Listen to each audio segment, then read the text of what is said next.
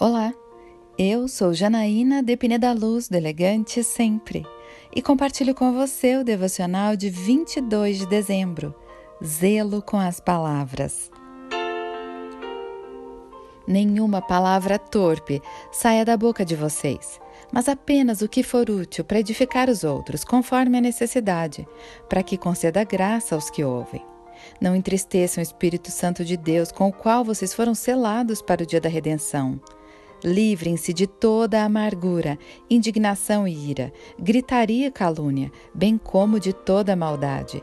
Sejam bondosos e compassivos uns para com os outros, perdoando-se mutuamente, assim como Deus perdoou vocês em Cristo. Efésios 4, versículos 29 a 32. O que sai da nossa boca? As palavras que usamos e sobre o que falamos importa sim para Deus. Tanto é assim que Jesus alertou que o problema não era o que entrava na boca do homem, a escolha alimentar, mas o que saía. Paulo volta a abordar o assunto. Temos que levar como regra de vida. Se não temos nada de bom ou útil para falar aos outros, devemos nos calar.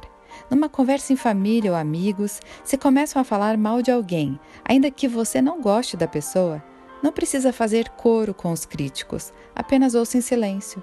Não tem algo positivo ou construtivo para comentar? Apenas ouça.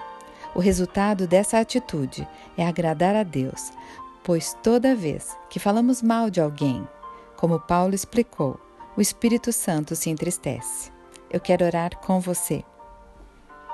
Meu Senhor, meu Pai, obrigada porque me ensinas a agradar a Ti, vigiando as minhas palavras, que eu saiba ouvir mais e falar menos.